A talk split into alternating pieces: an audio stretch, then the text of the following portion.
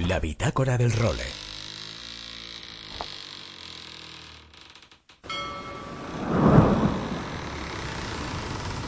Bienvenidos a bordo del role.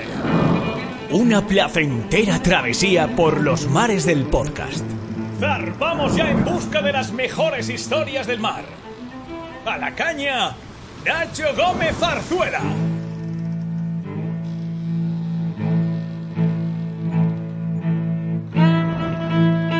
Muy buenas a todos y bienvenidos a la edición número 116 de La Bitácora del Role. Y hoy me vais a permitir, si no os importa, que desviemos un poco el guion habitual de este role, en el que ya sabéis que siempre hablamos de los grandes regatistas, las mejores regatas y sobre todo todo lo que se refiere a la competición de la vela pura y dura, para abrir una ventana hacia otro tema súper interesante para todos los que navegamos, enfocado más quizá hacia el crucerismo, hacia cuando navegamos por placer y cogemos un velero por placer, pero que últimamente, joder, está saliendo cada vez por más lados y es un tema apasionante. Y os cuento. Además, la pista me la dio un oyente. Me llegó un mail el otro día, bueno, hace un par de semanas de Juan Chu Sánchez, que me decía lo siguiente. Hola Nacho, pensaba este verano haberme acercado navegando desde mi puerto base, que está en la costa alicantina, hasta la bahía de Cádiz. Y lo cierto es que el problema de las orcas y los veleros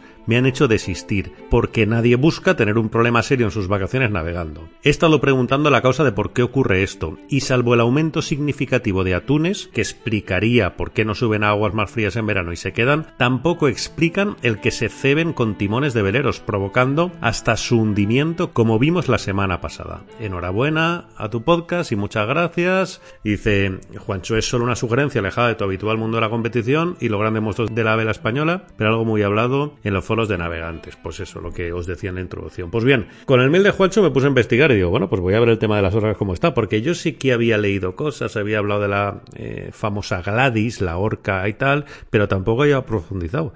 Y el tema, la verdad, es la leche. Hay un montón de vídeos en YouTube si queréis poneros a buscar de todos los conflictos que ya ha habido entre veleros y orcas. Por fortuna todavía no ha habido ningún accidente mortal. Evidentemente las orcas no buscan atacar a las personas, atacan a los barcos, pero esto puede provocar que haya algún problema de un barco y haya algún accidente fatal que todavía no ha habido. Pero bueno, al final acabé poniéndome en contacto con el que yo creo que es la persona al menos que más horas le ha dedicado a estudiar este problema que tenemos en España. Se trata de Alfredo López, que es biólogo de la Coordinadora para el Estudio de los Mamíferos Marinos y miembro del Grupo de Trabajo Orca Atlántica. Por lo tanto, vamos a hablar con él. Le hemos hecho una entrevista que al final me ha quedado larga, es casi media horita, pero es que creo que es interesantísima. O sea, estaba viendo si cortaba no cortaba por algún lado y al final la he dejado prácticamente entera porque si os interesa hablar en profundidad del tema de las orcas, conocerlo y en las tertulias hablar con propiedad, escucharlo, porque la verdad es que es interesantísimo. Hablamos de Gradis, de todo el número de encuentros, avistamientos, interacciones que ha habido, que no es lo mismo, de averías y no averías.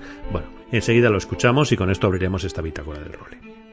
Y también tendremos como poner la sección del windsurf con Luis Faguas, que hoy nos trae un protagonista muy, muy especial. Se trata de Liam Whaley, uno de los mejores kitesurfistas del mundo, de la especialidad de Big Air, que al final son los que se dedican a hacer piruetas o trucos saltando a más de 20 metros de altura. Es una auténtica locura. Y Liam, además de que se llama Liam Whaley, parece un nombre muy anglosajón, es español, nacido en Ibiza, ahora vive en Tarifa, de padre inglés y madre holandesa, de los que se vinieron a España a disfrutar de la vida y a buscársela. Y aquí está, y la verdad es que está muy bien, tanto lo que nos cuenta Luis del mundillo del windsurf como la sección concreta en la que escucharemos a Liam. Noticias de vela. Varias cosas hemos tenido en la última semana. La primera, de Ocean Race. Acabó la quinta etapa de la Vuelta al Mundo con victoria del 11th Hour Racing. Ya sabéis, era el cruce transatlántico entre Newport y Arhus, que el 11th Hour lo hizo en 7 días, 8 horas, 41 minutos y 49 segundos.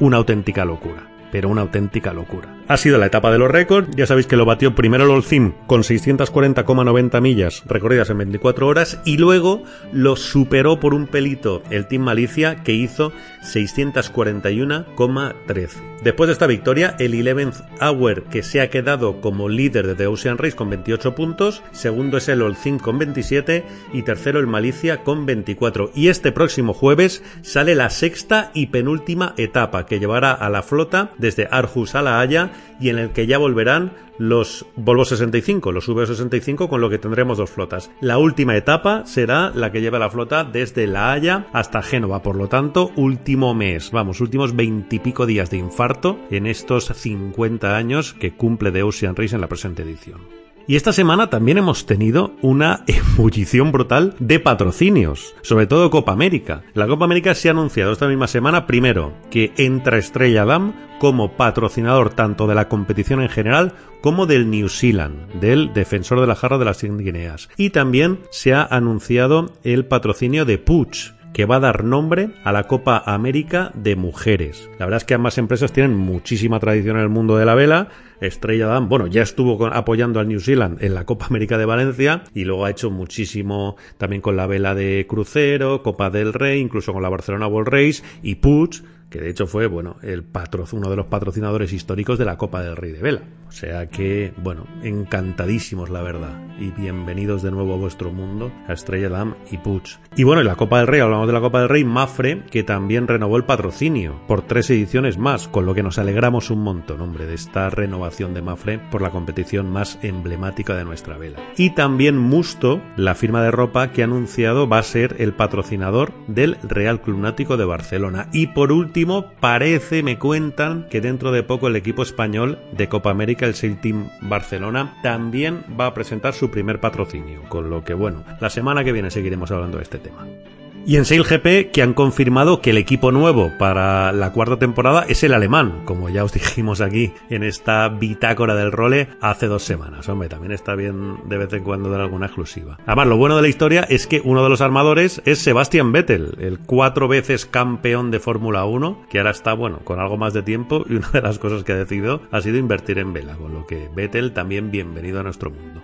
Y hoy también va a arrancar una regata de las clásicas del sur de España, la Straight Challenge, que cumple 10 años, precisamente hoy, este sábado día 3 de junio, y va a tener a más de 40 embarcaciones y 300 regatistas con una única jornada decisiva entre Algeciras, Tarifa y Ceuta en pleno estrecho de Gibraltar. Bueno, ya os decíamos también que aparte del mail de nachogomez.com que nos podéis mandar ahí lo que os dé la gana, tenemos un WhatsApp al servicio de todos vosotros, que es el 613-070727. Pues bien, ya empiezan a llegarnos los mensajes de los oyentes y uno de lo que nos ha llegado es un tema súper interesante y un poco preocupante también, pero bueno, que estaba empollándome a raíz del mensaje de Alfonso Moreno, que ha sido el oyente que nos mandaba ese WhatsApp, ya os digo, al 613-070727 para ponernos sobre la pista de la historia del Pros. El Pros es un velero que estaba recreando la vuelta al mundo que dieron Magallanes y el Cano, es decir, al revés. Arrancaron en agosto de 2019, tuvieron que parar con la pandemia y ahora habían retomado la travesía. Pues bien, estaban en la isla de Guam y llegó la alerta de un tifón brutal, el tifón Maguar. Y este tifón hizo desaparecer el velero, el Pros el patrón, el capitán José Sola, iba con dos tripulantes, se quedaron en la isla de Apra, en Guam,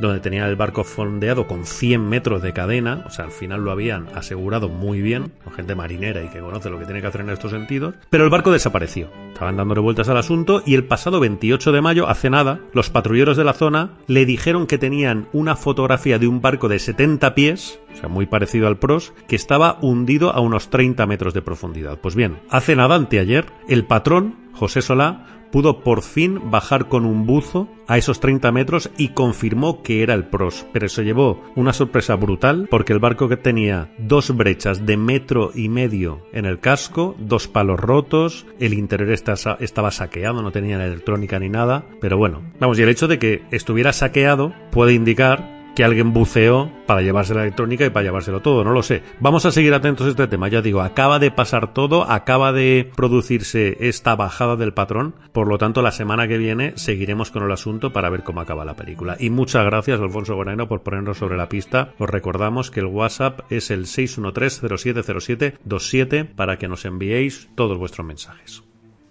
Bueno, y con este menú completito arrancamos ya la edición número 116 de la Bitácora del Role.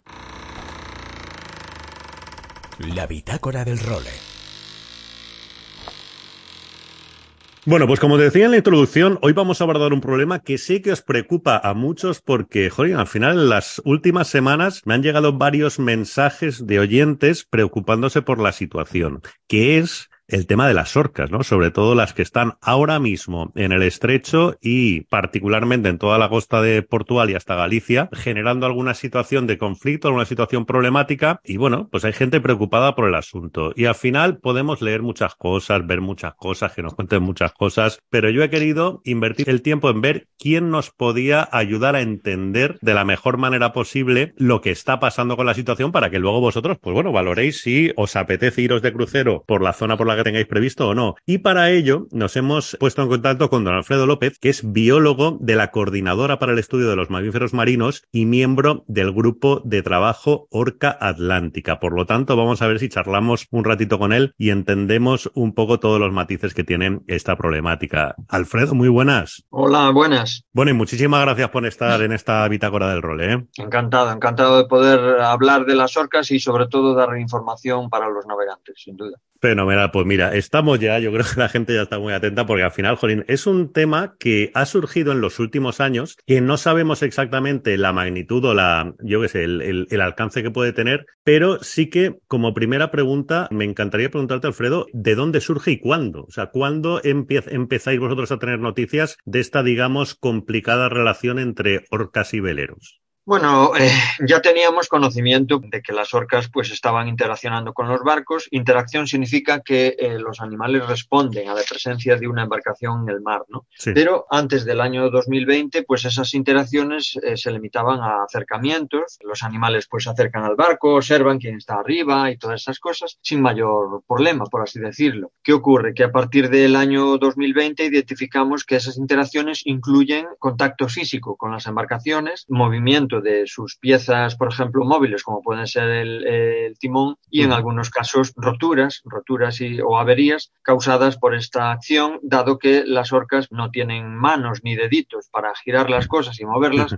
y las mueven a golpes, ¿no? Entonces ese es el problema que causa más importante, eh, sobre todo, pues estas averías y que en ocasiones, pues los barcos, aún no teniendo una avería demasiado grave, por así decirlo, sí. pero pueden quedar sin, sin gobierno, ¿no? Eh, en el mar. Claro, porque al final esta circunstancia, Jolín, por suerte hoy en día no se ha cobrado ninguna víctima, sí. pero, Jolín, en un posible naufragio provocado con esto podría pasar, ¿no? O sea, al final el gran sí. peligro es saber hasta dónde puede sí. llegar este. Claro, a ver, eh, sin duda hay un riesgo para la navegación el hecho de tocar, de que un animal pues toque físicamente el barco, porque hay barcos de muchos tipos. Las orcas tocaron todo tipo de barcos de 5 metros a 38 metros, pero en esa variedad pues hay barcos que son bastante delicados y los veleros son barcos delicados, ¿no? Porque. Están hechos de fibra, están hechos para que pesen poco y por tanto naveguen muy rápido, pero sus estructuras no están diseñadas para soportar golpes ni impactos fuertes, ¿no? Y ese es el problema que nos encontramos, ¿no? Que un, un impacto en el timón o un golpe en el timón puede romperlo, puede romper físicamente el timón, puede doblarlo, o si no se rompe, porque el timón puede ser algo fuerte, traslada la energía hacia arriba y rompe los mecanismos. Sabes que tan solo. Los pues, guardines, eh, las poleas. Claro, todo un simple cable, una simple polea que se rompa es una avería poco importante cuantitativamente, pero cualitativamente, pues queda el barco sin, sin gobierno. ¿no? Claro.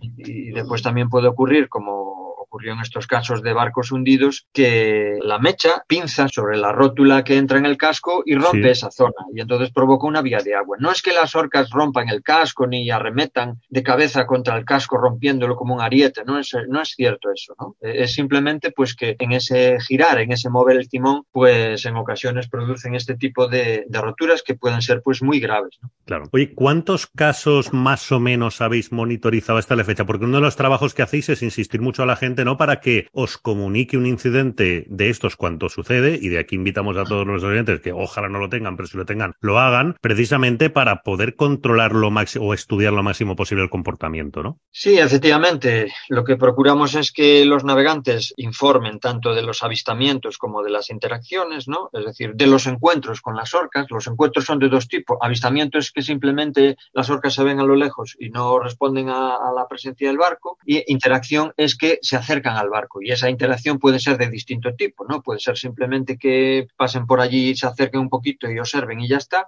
sí. que lo toquen o que lo muevan y rompan algo. Eso es lo que normalmente se llama ataques, ¿no? Pero eh, afortunadamente no identificamos eh, actitud agresiva en las orcas, a pesar de estas eh, averías y estos daños en el barco, no identificamos actitud agresiva en las orcas, ¿no? En este momento pues tenemos registrados 744 encuentros, de los cuales 239 son avistamientos y unas 500 y algo ya, porque cada día van aumentando, son interacciones, ¿no? Aproximadamente de estas interacciones el 20% son barcos con averías graves, que significa que no navegan. Uh -huh. No valoramos si, si, cuantitativamente puede ser muy grave o, o, o, menos grave, pero la realidad es que no navegan, es decir, que tienen que ser remolcados a, a puerto ¿no? en estos años, desde el año 2020 al año 2023, claro. Y dos preguntas. Uno, ¿dónde tienen que ponerse en contacto? Por ejemplo, alguien que nos escuche esté, está navegando o se pone a navegar este fin de semana y ve unas orcas. ¿Dónde os puede llamar o escribir para comunicarlo? Eh, nosotros pusimos en marcha, eh, en cuanto vimos que esto podía ser un, problema importante y era necesario tener información, pusimos en marcha una página web que es Orca Ibérica y en esa página ya desde el inicio hay unos mapas donde se recogen las interacciones, hay unos mapas con semáforos, es decir, que vamos poniendo en unas zonas un semáforo de color rojo, naranja o verde en función de si la situación puede ser de riesgo o menos riesgo. Sí. En todo caso, esta información es siempre información aportada por los navegantes, por eso es tan importante aportar esta información. Sí. Y al mismo tiempo tenemos una aplicación móvil que se llama GT Orcas, sí. se puede descargar gratuitamente tanto en Android como en, en, Apple. Y en esta plataforma, pues allí, además de los mapas que también están en la web, eh, se incluyen los avistamientos incluso y a través del propio móvil se puede trasladar la información. De cualquier avistamiento, ¿eh? por ejemplo, llevé delfines en la proa, vale, pues a lo mejor eso no tiene importancia, pero mm, se puede trasladar esa información a través de la aplicación móvil porque de algún modo eso es una interacción. Es claro. decir, los animales están respondiendo a la presencia del barco. Y, y, estamos anotando esos datos también que pueden ser de interés. Interesan más los de las orcas, porque eso es lo que estamos poniendo en los mapas, pero cualquier otra información adicional pues, es también importante. De alguna manera, los navegantes se pueden sentir un poquito apoyados desde este punto de vista. Procuramos incorporar la información diariamente, incluso en estas plataformas. ¿eh? Tenéis incluso, bueno, una serie de mapas con todas las, que esto es muy interesante, con todas las interacciones registradas a lo largo de los años mes por mes, ¿no? De la zona donde se han producido todas las interacciones, que invito a la gente, Jolín, que esté interesada, que se meta en orcaiberica.org y lo mire. Sí. Y hay un patrón por meses, ¿no? Parece, de Alfredo, te digo, echando un vistazo, ¿no? Sí. Hay meses en los que hay peligro, digamos, de avistamiento de interacción en el estrecho y hay meses que ese peligro se desplaza hacia la costa de Portugal y hacia Galicia. Claro, efectivamente. Ese es el, el movimiento migratorio que realizan las orcas todos los años. ¿no? Uh -huh. Hay un patrón, digamos, general. Lo que pasa es que después, año a año, también ellas van cambiando un poquito. ¿no? Ellas se mueven por su alimento, que es el atún, y por sí. tanto que los cambios que experimenta el atún eh, son los que vemos en, en, en, las orcas. Y muy posiblemente, pues, este acercamiento a costa, sobre todo en la costa de Portugal y en la costa de Galicia, que antes no, no ocurría o no ocurría con tanta frecuencia, pues es posible que esté causado por el acercamiento de los atunes. De hecho, pues antes de final del año pasado se capturaron atunes dentro de las rías de Galicia, pues. cosa que nunca había ocurrido. Incluso en el año 2021 llegó a varar un atún vivo, o sea, cosa que en, en el Golfo de Cádiz podía ser más o menos frecuente por la presencia sí. de orcas allí, pero en Galicia no había ocurrido nunca, ¿no? Entonces pensamos que estos, estos cambios del uso del medio que hacen las orcas, pues están motivados por el cambio de uso del medio del propio atún, ¿no? Claro. Entonces, digamos que las orcas hacen uso de la zona del estrecho desde el final del invierno, primavera y principio del verano, porque utilizan el estrecho como un embudo, ¿no? En la entrada y en la salida del atún hacia el Mediterráneo y desde el Mediterráneo. Entonces, en, en esa zona es donde se alimentan con mayor frecuencia en esa época y a partir de que el atún abandona el Mediterráneo, lo van siguiendo por la costa portuguesa hacia el norte y hacia Galicia. A partir de llegar a Galicia, eh, ahí también hacen una pequeña paradita durante un mes aproximadamente y después se dispersan en abanico tanto al Golfo de Vizcaya como a la costa de Bretaña francesa y esa, esa época es ya cuando no sabemos a dónde van, posiblemente se internan en el océano para aparecer de nuevo en el norte de África entre los meses de enero y abril aproximadamente.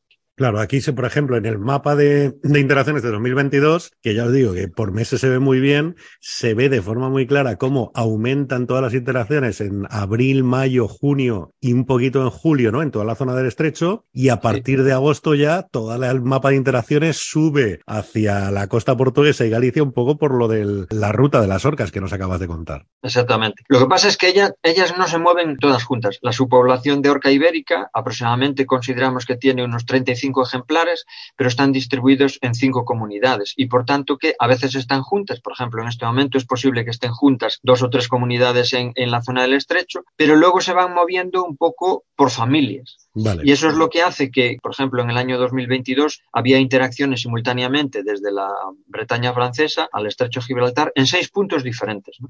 Eso es porque se iban desplazando poquito a poco, familia por familia, y claro, cada una va desarrollando sus actividades. Claro, claro. Me comentabas antes que se han registrado casos desde 5 hasta 38 metros, ¿no?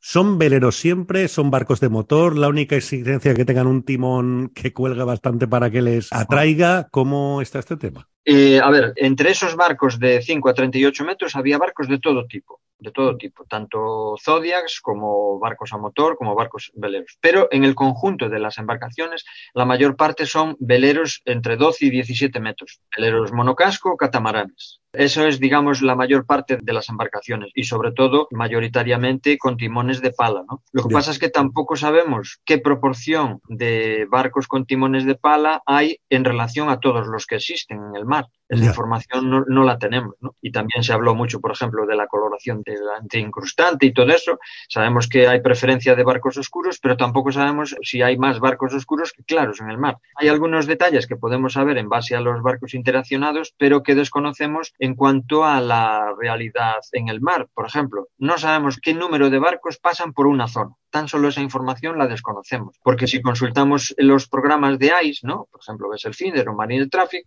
vemos muchos barcos, pero es que eh, estimamos que solamente un 20% de los veleros tienen ICE. Entonces nunca sabemos cuántos barcos hay en una zona. Claro, sí, es complicado al final medirlo en términos porcentuales de han afectado a uno de cada 20 que pasan porque no tenéis el dato de ser un 20 o 200.000, ¿no? Claro, a ver, nosotros los datos que tenemos son en base a, casos concretos. Por ejemplo, la Mini Transat que pasó por Galicia en el año 2021, aproximadamente creo que fue a finales de septiembre, eran unos 100 barcos. En base a ese paso de barcos que venían las orcas hacia arriba y ellos hacia abajo, estimamos que las orcas tocaban un 1% de los barcos que pasaban. Y de esos que tocaban, un 20%, digamos, son averías graves. No es un porcentaje muy alto. ¿Qué ocurre? Que eso tampoco se puede generalizar, porque en zonas donde las orcas están muy estables, es posible que el porcentaje de barcos interactuados y averiados sea mayor. Ya. Oye, ¿y se sabe o se tiene alguna intuición? Porque he leído alguna cosa en Internet, que no sé si eras tú la fuente o no, pero te quería consultar por ella, eh, de por qué en 2020 empieza toda esta historia y de quién es Gladys. Sí, a ver, le llamamos Gladys a las orcas que interactúan con los barcos. Es decir, no todas las orcas son Gladys, porque no todas tocan los barcos, ¿no? Entonces, eh, eh, le llamamos Gladys a estas que tocan. Ya en el año 2020 identificamos nueve eh, orcas interactuantes y hasta el año 2022 aumentaron a 15. De esas nueve pasaron a 15. Entre estas nueve iniciales, todas eran juveniles o adolescentes menos una, que le llamamos la Gladys blanca. Y entonces, mm, claro, no sabemos exactamente a ciencia cierta por qué empezaron con este comportamiento, por eso elaboramos unas hipótesis. Las hipótesis eran dos. La primera, que hubiera un comportamiento, una situación aversiva con una embarcación, es decir, que algo pasó con una orca, que lo pasó mal en ese momento y ella lo que quiere es parar la embarcación para no repetir esa mala situación. Y esa hipótesis nos coincide con el perfil de una orca adulta. En este caso, pues la Gladys blanca es la única adulta. Y la otra hipótesis es que, digamos, inventaran un nuevo comportamiento, que el comportamiento fuese autoinducido. Y ese comportamiento, esta hipótesis nos coincide con el perfil de las juveniles y adolescentes. Pero claro, es que en el grupo hay juveniles adolescentes y después esta única adulta. Por eso mm, pensamos que esta hipótesis de la situación aversiva cada vez puede tomar mayor peso, porque sabemos que las orcas interactúan con barcos que llevan líneas por la popa, Sabemos que el año pasado un barco que interactuaron con ella, al recoger las líneas, se trajeron a la orca enganchada y sabemos que en enero entró una de las orcas en, el estrecho con una línea colgando de su cuerpo. Por tanto, que vemos que los enganches en líneas pueden ser relativamente frecuentes y por eso pensamos que la Gladys blanca pudo tener algo que ver en todo esto al ser una adulta, por tanto, con un ejemplar con un papel destacado en el grupo y que las otras, al ver que esta orca hacía ese comportamiento de tocar los barcos, simplemente por imitación, pues lo hagan también y no sepan el motivo inicial. ¿Cómo las identificáis? ¿Por imágenes que os manda la gente de las interacciones? O, sea, ¿tienen algún tipo de marcas que las...? No, vamos a ver, las orcas se identifican por la aleta dorsal y también por las manchas de los ojos. Encima de los ojos tienen una mancha blanca y esa forma es como si fuera una huella dactilar de cada persona, ¿no? Humana. Sí, sí, sí, Tenemos una huella dactilar identificativa de cada uno de nosotros. Bueno, pues su huella dactilar es sobre todo la mancha de los ojos, aunque también en algunos casos la, la aleta. Claro, cuando un navegante pues está viviendo una situación de estas, lo que menos se le ocurre es coger la cámara para grabarlas. Pero aún así, como hubo tantas interacciones, pues recogimos muchísimas imágenes y grabaciones de las interacciones. La mayoría son de mala calidad porque los teléfonos móviles graban, pero no se distingue bien. Pero aún así conseguimos identificar a las orcas interactuantes, que es importante saber quiénes son, porque eh, no todas actúan igual y sobre todo pues nos permite hacer un seguimiento del, del movimiento de las orcas. Oye, ¿y se le puede poner algún algún GPS alguna, cómo se hace con las aves también o tal, o esto es una locura? Vamos a ver, ya hubo una experiencia de marcaje en España ya hace años. El problema de los marcajes es que la tecnología no es demasiado avanzada, es decir, es una tecnología muy agresiva porque la marca va clavada con dos tornillos de 9 centímetros en la espalda de la horca, por tanto, no le hace gracia ninguna y duran poco, ¿no? La media de duración son 15 días. Y además no te da la situación en tiempo real. Es decir, te la puede dar, pero mm, digamos que eso depende del coste, ¿no? No es lo mismo el coste de la descarga de un satélite cada minuto que cada hora o que cada día. Entonces ahí está la dificultad. El gobierno español decidió marcar las orcas. Desde el grupo de trabajo Orca Atlántica le recomendamos que no lo hiciera en base a la información recibida de los equipos de marcaje de Canadá, que habían identificado ya una orca muerta por una marca y por eso pararon las campañas de marcaje. Pero aún así, pues el gobierno español pues sacó una licitación en este sentido del marcaje de las orcas. El marcaje de las orcas, ya digo, no va a permitir saber en tiempo real la información de la orca marcada, ¿no? Y al mismo tiempo sigue una serie de criterios. Es decir, una orca marcada ya no se puede volver a marcar, la Gladys blanca ya fue marcada anteriormente, por tanto que no se debería marcar de nuevo. Una orca juvenil no se debe marcar porque los tornillos de 9 centímetros están calculados para la, la grasa de una orca adulta, por tanto que una orca joven tiene menos de ese ancho de grasa y le estará clavando pues en el hueso o en el, músculo. ¿no? Por tanto, que el marcaje que muchas veces se plantea como mm, la solución final no lo es. Y aún así, aunque tuviéramos marcada a la Gladys blanca, ¿qué le diríamos a un navegante? Mm, le llamaríamos por teléfono, mire, agárrese porque la Gladys blanca está por ahí y le puede tocar el barco, ¿no? O sea, realmente es complicado. Yo creo que lo más importante en este caso es seguir investigando, sin duda, pero atender sobre todo a las medidas precautorias. Por ejemplo, en zonas de riesgo, no navegar durante la noche, porque las interacciones pueden ser igualmente por el día o por la noche. En un 22% de las ocasiones son por la noche. Por tanto, que se pueden evitar, ¿no? Y sobre todo, por la noche lo que vamos a hacer es poner en riesgo a la propia tripulación por la situación de falta de luz, pero incluso a los propios rescatadores, ¿no? Entonces, nuestra recomendación es que por la noche en zonas de riesgo no se navegue y en este momento que están en la zona de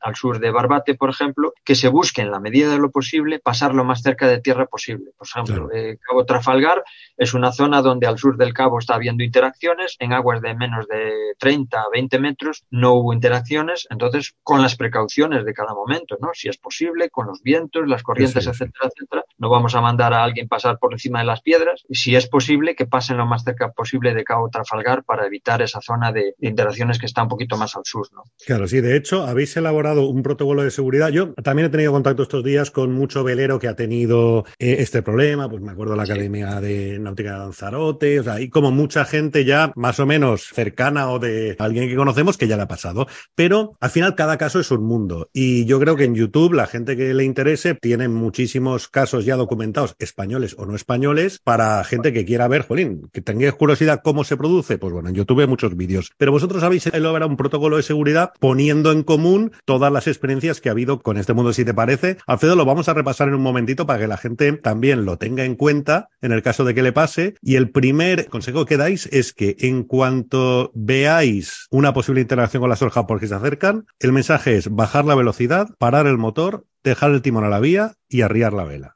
Sí, vamos a ver. El protocolo se elaboró en base a las primeras interacciones que hubo en el año 2020. ¿no? no fue que un día nos levantamos por la mañana y, se nos ocurrió. ¿Qué ocurre? Es verdad que no funciona siempre y también es verdad que las orcas fueron cambiando un poco su forma de actuar. Pero el argumento principal de la recomendación de parar el barco, a, pasar, a pesar de que muchos navegantes consideran que no es hacer nada, está basado en que las orcas, que son delfines, a fin de cuentas, son delfínidos, y todos los delfínidos se ven a atraídos por la embarcación y compiten con ella en velocidad.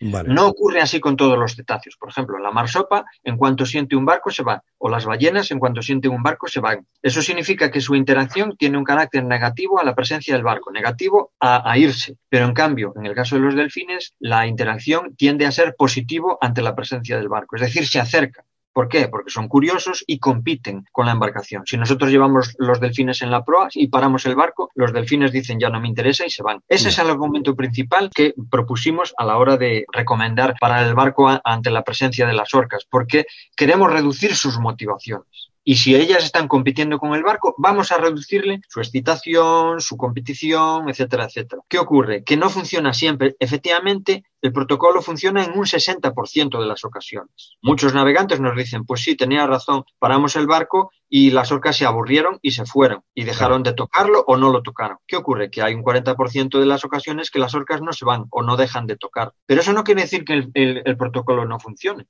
Funciona en ocasiones. No hay algo en este momento que funcione siempre. El motivo de dejar el timón libre es que cuando las orcas giran el timón, claro, la rueda gira muy violentamente. Entonces, mejor no tocarlo. Es lo que te iba a comentar, ¿no? Nos hemos leído la mente. claro, exactamente. Es decir, ellas no tienen carácter agresivo. No quieren lastimar a nadie, ni comerse a nadie, ni mucho menos. ¿Qué ocurre? Que tampoco son conscientes de lo que pasa en la cubierta en base a sus giros. Por ejemplo, pueden girar el timón y el barco producir un giro brusco y moverse la bota vara y darle un golpe a una persona. Eso sí que no lo prevén ellas. O si alguien intenta aguantar el timón y ellas notan que hay resistencia, le dan más fuerte. Claro. Entonces, por eso ese es el motivo de timón libre. Insistimos, siempre que sea posible, porque a lo mejor un navegante dice, es que yo, ¿cómo voy en este momento, cómo está el mar y el viento y todo esto, no puedo parar el barco? Pues no lo pares. Pero si es posible, si es posible, pues hazlo. He leído también mucho elemento disuasorio que ha probado mil personas, ¿no? Desde eh, una especie de ultrasonidos que ha hecho una empresa francesa que en teoría iba destinado a la pesca. Hay alguno que, ha probado con bengalas, me río por la animalada, ¿no? O con petardos incluso, aquí la gente de Valencia hablaba de masclets. ¿Se ha probado o se ha testado algún mecanismo que las disuada de acercarse a los barcos o todo esto sido un poco prueba, error y leyenda, Alfredo? Sí, efectivamente, se está funcionando en base a prueba y error y sobre todo con mucha superstición, ¿no? Porque hay navegantes que te dicen si le tiras limones se van, si me saco la gorra se van, es decir, todo tipo de cuestiones que ya rayan un poco la, superstición. ¿no? Eh, no podemos olvidar que hay una legislación igual que cuando vamos por la carretera conduciendo un vehículo tenemos una legislación y tenemos que aplicarla, ¿no?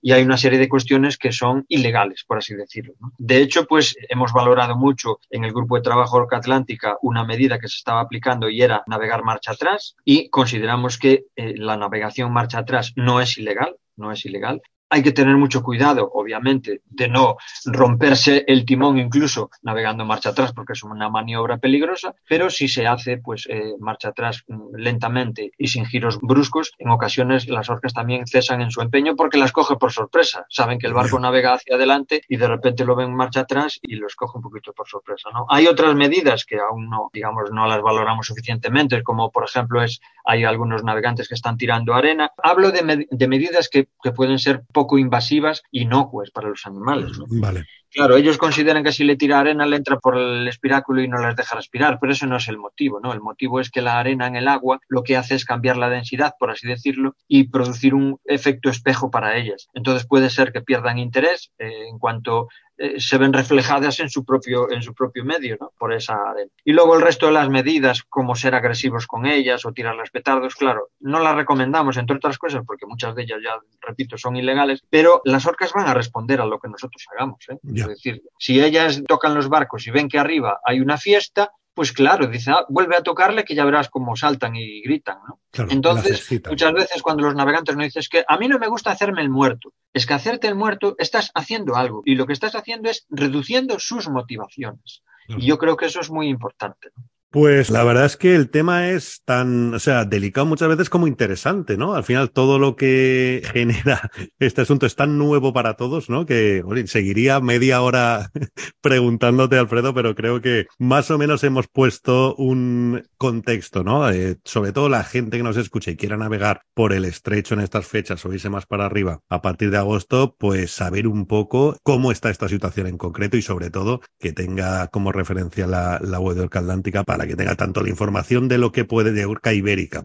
perdón, de lo que puede encontrarse como de cuando se encuentre algo lo comunique. O sea que nada, Alfredo, solo me queda agradecerte mucho que hayas estado con nosotros y nada, si quieres aportar cualquier cosa más y si no, seguimos en contacto a ver cómo evoluciona el asunto. Sí, simplemente que tenemos una colaboración con la Cruising Association de Reino Unido. Eh, a través de la página web se puede acceder a esta página que está recogiendo incluso informes de las interacciones acciones. ¿eh? Los informes que nosotros representamos en, en, los mapas los está recogiendo esta entidad en su página web y allí se pueden ver pues si los barcos tienen color blanco, negro, oscuro, claro, cómo son las interacciones. Digamos que allí en su página ellos dan más información de las, de las propias interacciones y un resumen muy interesante. Yo creo que lo que hay que buscar es este tipo de colaboraciones entre, en este caso, pues los investigadores como nosotros y las asociaciones de navegantes con la idea de mejorar sobre todo la información y, y que los navegantes puedan tomar decisiones en el mar, claro. Perfecto. Pues muchísimas gracias, Alfredo. Muy bien, pues nada, un saludo para todos los navegantes. Buenos vientos.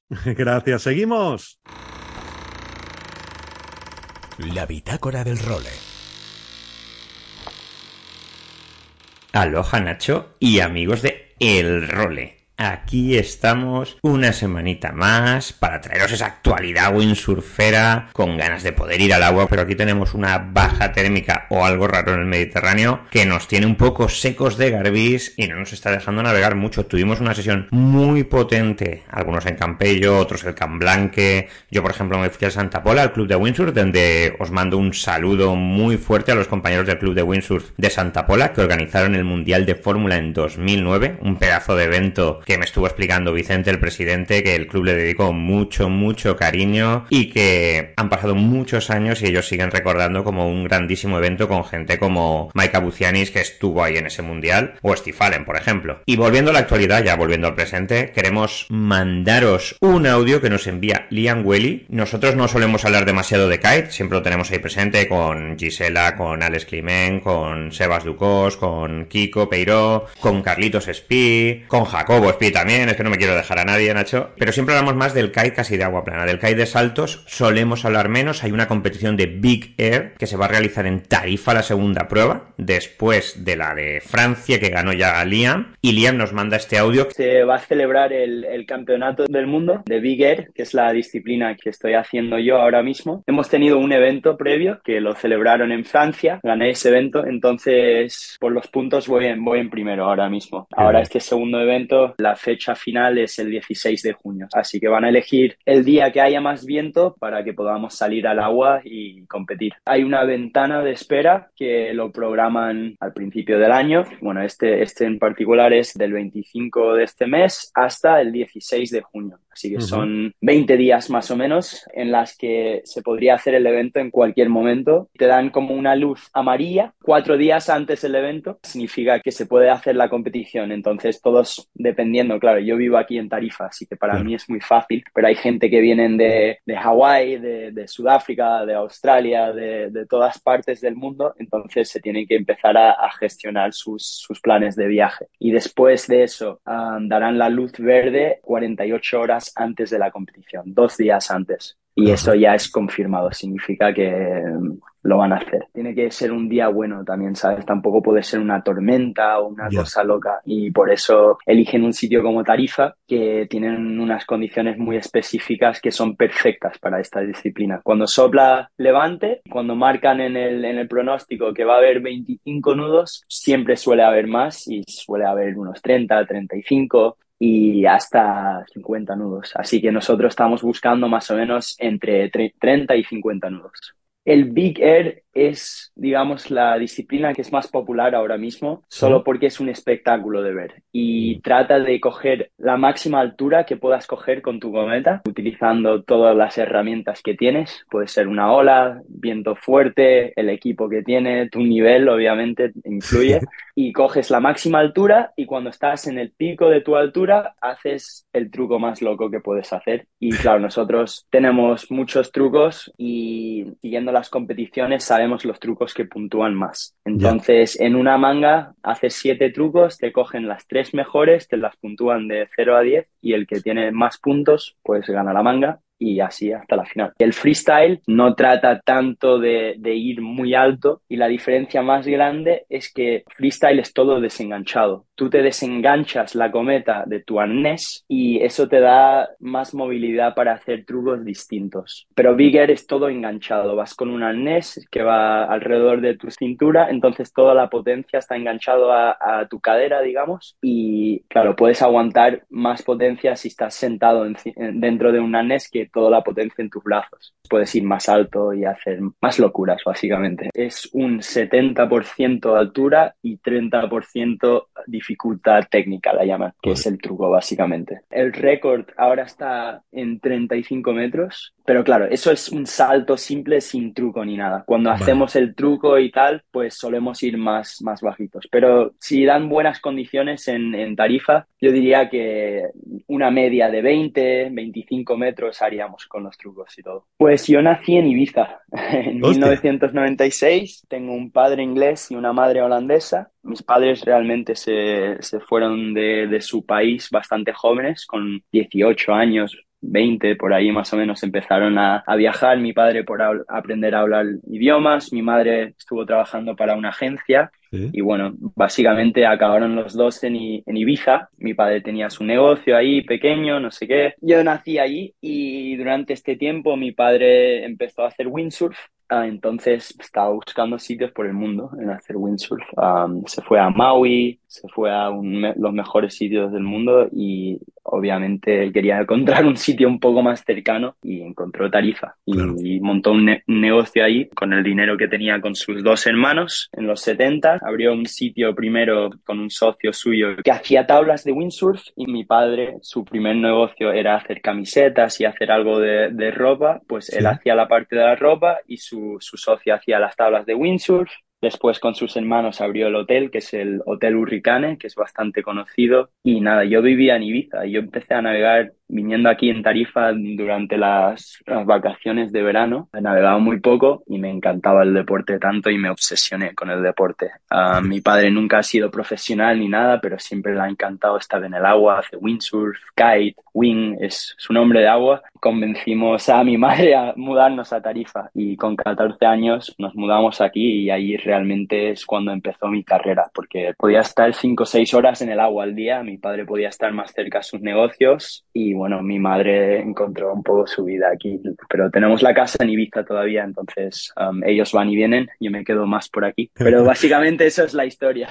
y luego, Nacho, después del kite volvemos ya al win y al win de olas puras y duras, porque mientras estamos hablando, de hecho hemos esperado hasta el último momento para grabarte este role, se está celebrando en una playa que se llama Kurukuru, el nombre es original, ¿eh? En una de las mejores olas del mundo que se llama Cloud Break, en el Billion Dollar Stadium, que es un, sitio donde se surfea olas muy, muy grandes. Una de las pruebas más esperadas del año. La prueba de Fiji del United International Windsurfing Tour con PWA. Es una prueba de olas donde no saltan, donde se se surfea y donde nos hemos quedado todos un poco chafados porque en el día de las primeras rondas esperábamos todos un live stream de poder ver a los regatistas en directo y no ha sido posible. Hemos tenido que ver las fotos, hemos tenido que ver los vídeos que han ido subiendo a posteriori. Sí que teníamos un seguimiento directo de esta primera ronda, pero no hemos podido verlo en directo con el vídeo. Entonces nos hemos quedado un poco así como de, uff, dicen que a partir del 4 de junio, que es para las finales, sí que podremos tener ese live stream, pero bueno, nos toca seguir esperando. Tenemos en este primer hit ha sido espectacular. Han tenido unas condiciones de olas, es un spot de surf, de surf con aéreos gigantes. Hemos tenido dos ausencias muy importantes en los generadores de aéreos. Uno es Philip Coster con una lesión en el pie y otro es Camille Juban que tampoco ha podido asistir a este evento y nos hubiera dejado buenas sensaciones. Entre los nuestros teníamos a Liam, teníamos a Bjorn, Liam ha pasado su manga, Bjorn ya no la ha pasado, teníamos a Víctor Fernández que sorprendentemente no ha pasado la manga, Jorge Manuel Vera que tampoco ha pasado la manga. Y luego teníamos por supuestísimo a Marc Paré que la semana pasada lo tuvimos aquí con nosotros y del que me han llegado muchos inputs de la, de la entrevista, que ha pasado la manga dejando fuera uno de los grandísimos, grandísimos favoritos, a Marcilio Brown, que se quedó en esta primera eliminatoria fuera del evento. Tenemos gente muy buena como Leon Jamaer, como Takuma Suji, como Federico Mauricio, como Robbie Swift, como Antoine Martin, Antoine Albert, como Per Rodinger, y luego nos ha sorprendido muchísimo las prestaciones de Baptiste Clorec, que hizo uno de los mejores aéreos del evento en esta primera ronda. Yo me esperaba hasta última hora, Nacho me dio permiso para aguantar hasta el viernes, a ver si podíamos completar una segunda ronda de eliminatoria, pero esta madrugada no hemos tenido resultados y nos tocará esperar un poquito al role de la semana que viene a ver cómo avanza todo. Desde aquí, y a nivel windsurfista, wing o kite más amateur, ir con ojo, ir con cuidado con los cruces, está viendo ya colisiones, sobre todo con los wings por estos cambios de dirección que pueden tomar hacia Barlovento o hacia Sotavento, tienen ángulos muertos, viran a la velocidad que trasluchan y, estamos teniendo algún que otro pequeño accidente. Chicos, precaución y mirar antes de hacer una maniobra o pensar que el windsurfista, el wing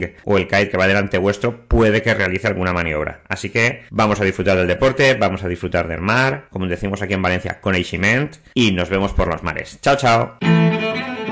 Y con Luis Faguas y con Liam Whaley ponemos el punto final a esta edición número 116 de la Bitácora del Rore. Nosotros regresaremos la semana que viene. Hasta entonces, si tenéis cualquier cosa, ya sabéis, en nuestro número de WhatsApp es el 613-070727 por mail a nachogomez.elrole.com. Nos escuchamos el próximo sábado. Hasta entonces, sed muy felices y navegad todo lo que podáis. Adiós.